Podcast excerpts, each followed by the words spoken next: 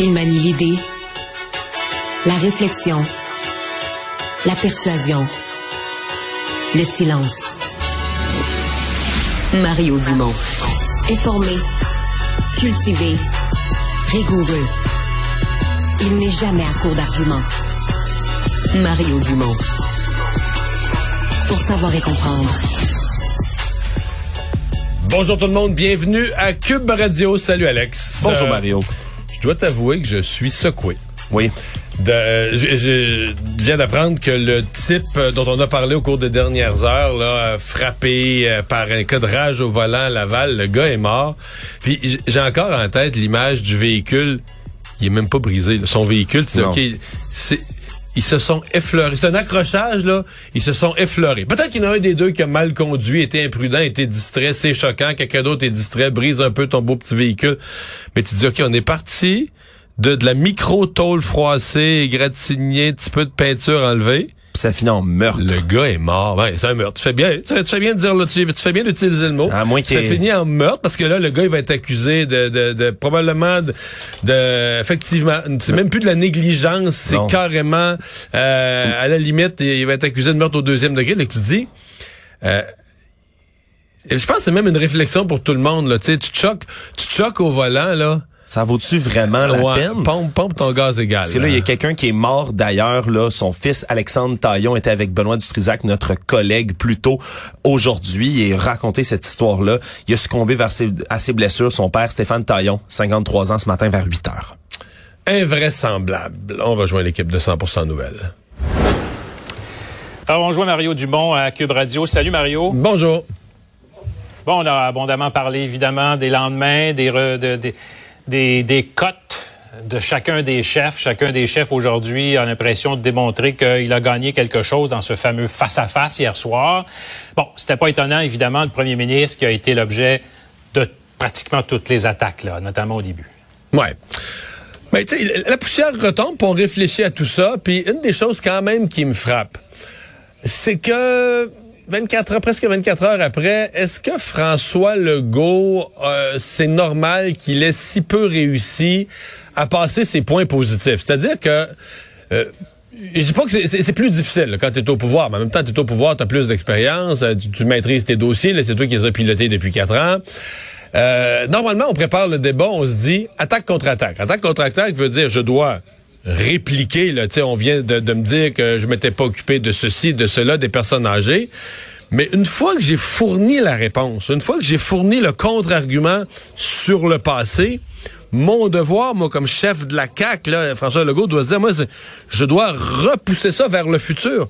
Parler aux gens, non seulement on a fait des choses dans les quatre dernières années, mais amener les gens vers les quatre prochaines. Et c'est peut-être ça que M. Legault a un peu raté. Je pense qu'il a réussi tant bien que mal à répondre euh, de, ce que son gouvernement a fait, du bilan. Qui L'adversaire, évidemment, dit que le bilan est pas bon, on lui dit que le bilan est bon. Je pense qu'il a réussi à semer des doutes sur le programme des autres, surtout des grandes faiblesses dans le programme de Québec solidaire. Ce qu'il n'a pas réussi, c'est à vendre aux Québécois, lui, ce- ce- je donne un exemple bien simple qui m'a frappé ce matin le, le- tout son plan, là, je me souviens plus, c'est des 400 millions, je me souviens plus du chiffre, des millions qu'il veut mettre là pour euh, purifier l'eau des lacs, nettoyer les rivières. Tu dis, écoute, la CAQ, ils doivent vouloir en parler de ça. Ils se payent, en argent, ils se payent des publicités pour parler des lacs et des rivières, puis de leur grand plan de prendre soin de notre eau.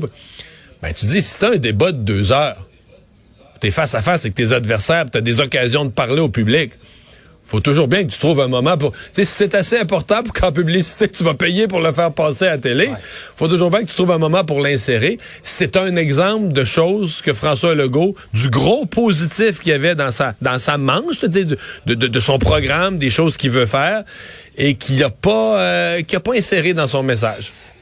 Euh, Mario, il a admis aussi euh, François Legault euh, qui doit mieux vendre son plan vert, là, quel qu'il soit, euh, qu'on soit d'accord ou pas avec, là, il doit mieux le vendre pour qu'on connaisse évidemment le plan de la CAQ là, là-dessus.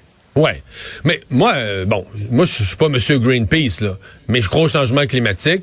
Mais moi, je dois dire que, bon, tu sais, je trouve, euh, que le plan de la CAQ est crédible dans le sens que, moi, je suis rendu à l'étape, là, où je veux un plan, mettons, à 37,5% puis que je vois un peu qu'on, Je suis même pas sûr qu'ils vont l'atteindre, mais en tout cas, qu'ils ont au moins un peu de chance de l'atteindre. Tu sais, tu m'arrives avec le plan de Québec solidaire, 55% de réduction. Euh, S'il y a une chose qu'on a vu clairement dans le débat hier, c'est que Québec solidaire atteindra pas, même s'il était porté au pouvoir, ils atteindront pas 55 Il faudrait qu'en quatre ans, ils construisent je sais plus combien de transports en commun. On n'aura pas de travailleurs de construction, on n'aura pas les wagons pour les trains et les tramways.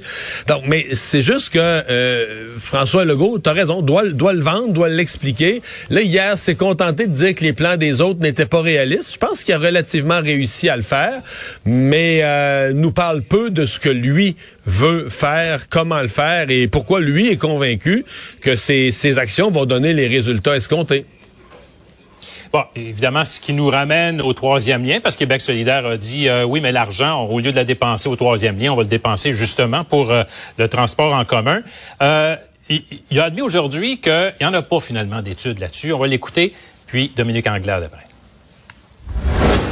Il n'y a aucune étude qui prend le projet là, de tunnel quatre voies, dont deux voies pour le transport collectif. Il n'y a aucune. Aucune. Vous parlez de zéro au niveau des études? Non, ils sont en train de les faire, les études. On ne prend pas de zéro, ça avance. Moi, comme première ministre du Québec, le 4 octobre prochain, je déclenche les études là-dessus et je pourrai répondre à votre question lors du mandat suivant, puis pas me pointer avec un dessin fait avec un crayon Crayola, OK? Puis vous dire comment est-ce qu'on va se rendre. On va se rendre parce qu'on aura des études et qu'on sera exactement où est-ce qu'on s'en va.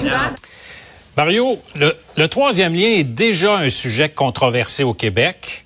Euh, ça, c'est pas une épine au pied, ça, de la CAC, de ne pas avoir d'études et de. Ça fait longtemps qu'on en parle de ces études-là et d'admettre aujourd'hui finalement n'y en a pas. Mais en fait, les études qui ont été faites étaient sur un autre projet. Le projet a changé, le projet a été rapetissé pour coûter moins cher. Mais c'est pas simple le troisième lien parce que les anti-troisième lien comme Québec solidaire ont présenté pour la région de Québec un plan colossal de transport collectif. Puis c'est quoi la faille terrible dans leur plan qui le rend vraiment presque ridicule pour les gens de Lévis. Ben, bon pour les gens de Québec, là, mais pas pour les gens de la Rive-Sud. C'est qu'il n'y a pas de lien. T'as beau dessiner des tramways, des affaires, des SRB, tout le monde doit faire le grand fer à cheval, aller passer sur des ponts déjà congestionnés qui étaient juste deux ponts, sont à l'autre bout complètement à l'ouest, et il n'y a pas rien centre-ville à centre-ville. Quand tu regardes la carte de Québec solidaire de ce qu'ils ont fait comme œuvre de transport en commun, ben tu te dis, ben, dans le ils font un peu la demande. Il leur manque un lien centre-ville à centre-ville pour leur transport en commun.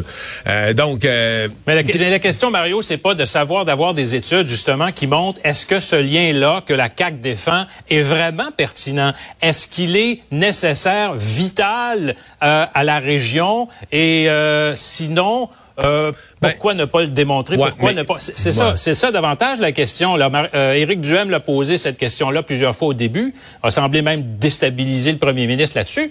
Euh, c'est ça la question. Est-ce qu'on va avoir des, des, des, des, informations sur ces fameuses études? Mais les études sont en cours, mais il y a un point. Il y a un point où c'est plus comment dire, il n'y a pas plus des études. C'est une décision, faire ou ne pas faire. La décision de faire ou de ne pas faire un tunnel, c'est une décision politique. Il y a un point où c'est une décision. Parce que là, on se fait croire ces années-ci qu'il y aurait des études.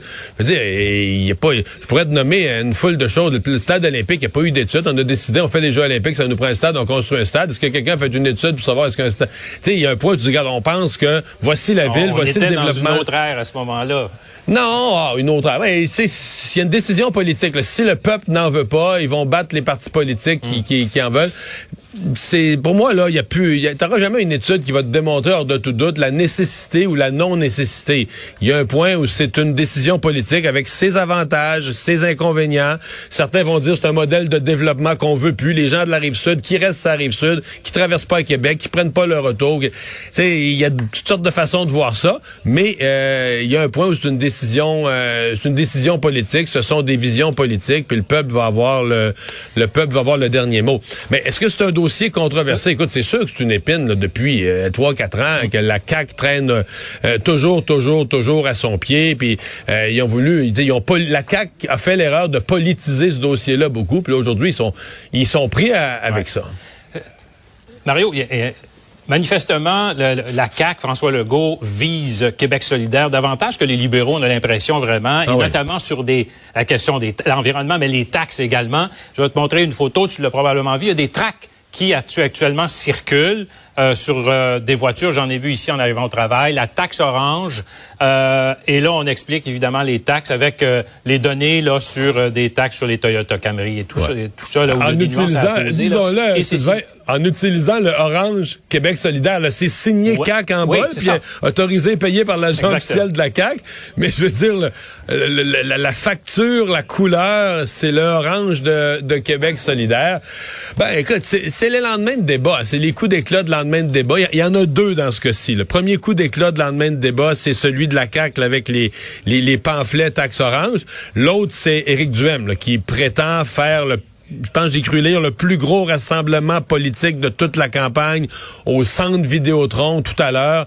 Alors ça c'est du c'est du lendemain, tu fais le face à face, puis pour faire un renforcement sur ton message de face à face, tu fais un geste d'éclat ou un geste d'originalité euh, le, le lendemain.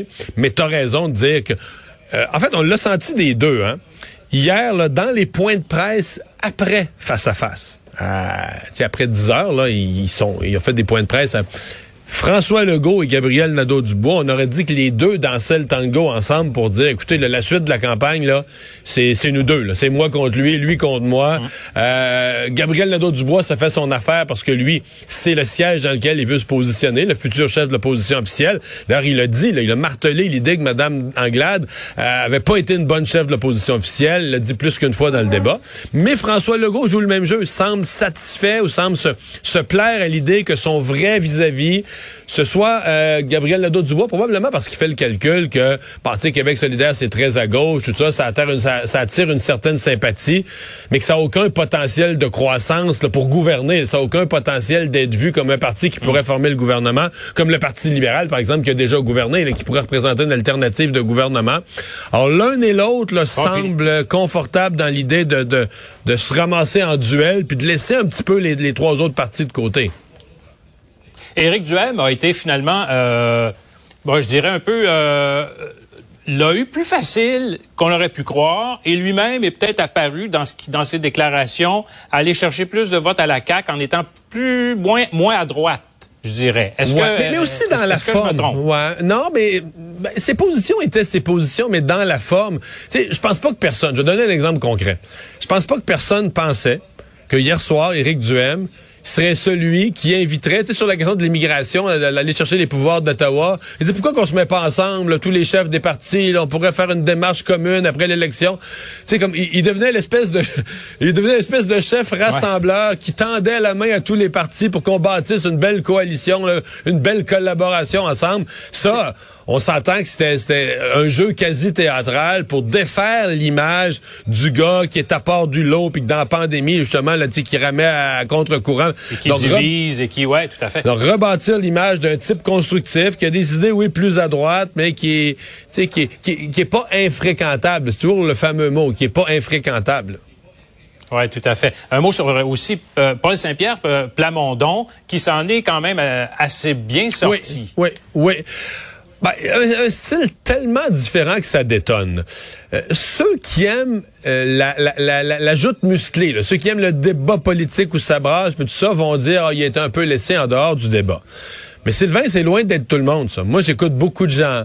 Euh, des femmes qui parfois aiment euh, quand les gens s'écoutent, quand les gens prennent le temps de bien expliquer. Euh, des gens moins politisés, qui aiment pas la, partisanerie à outrance. Ils ont aimé sa façon d'approcher la politique. Ils ont aimé l'entendre dire Toi, t'as une bonne idée, toi, t'as une bonne idée, il y a des bonnes idées d'un programme des autres. Sais-tu quoi? Ça sur... on pense toujours que ce qui surprend le téléspectateur, c'est la ligne assassine. La... Mais c'est quoi? Je pense que ce qui surprend le plus le téléspectateur, qui le déstabilise sur sa chaise, c'est un chef qui dit, hey, l'autre, il a eu une bonne idée. Et ça, Paul Saint-Pierre Pamondon l'a fait. il a surpris les gens et ça a probablement marqué des points. Oui, euh, je pense que oui, j'abonde là-dessus. Ben, merci, euh, Mario. C'est tout le temps qu'on a. Il reste encore deux semaines.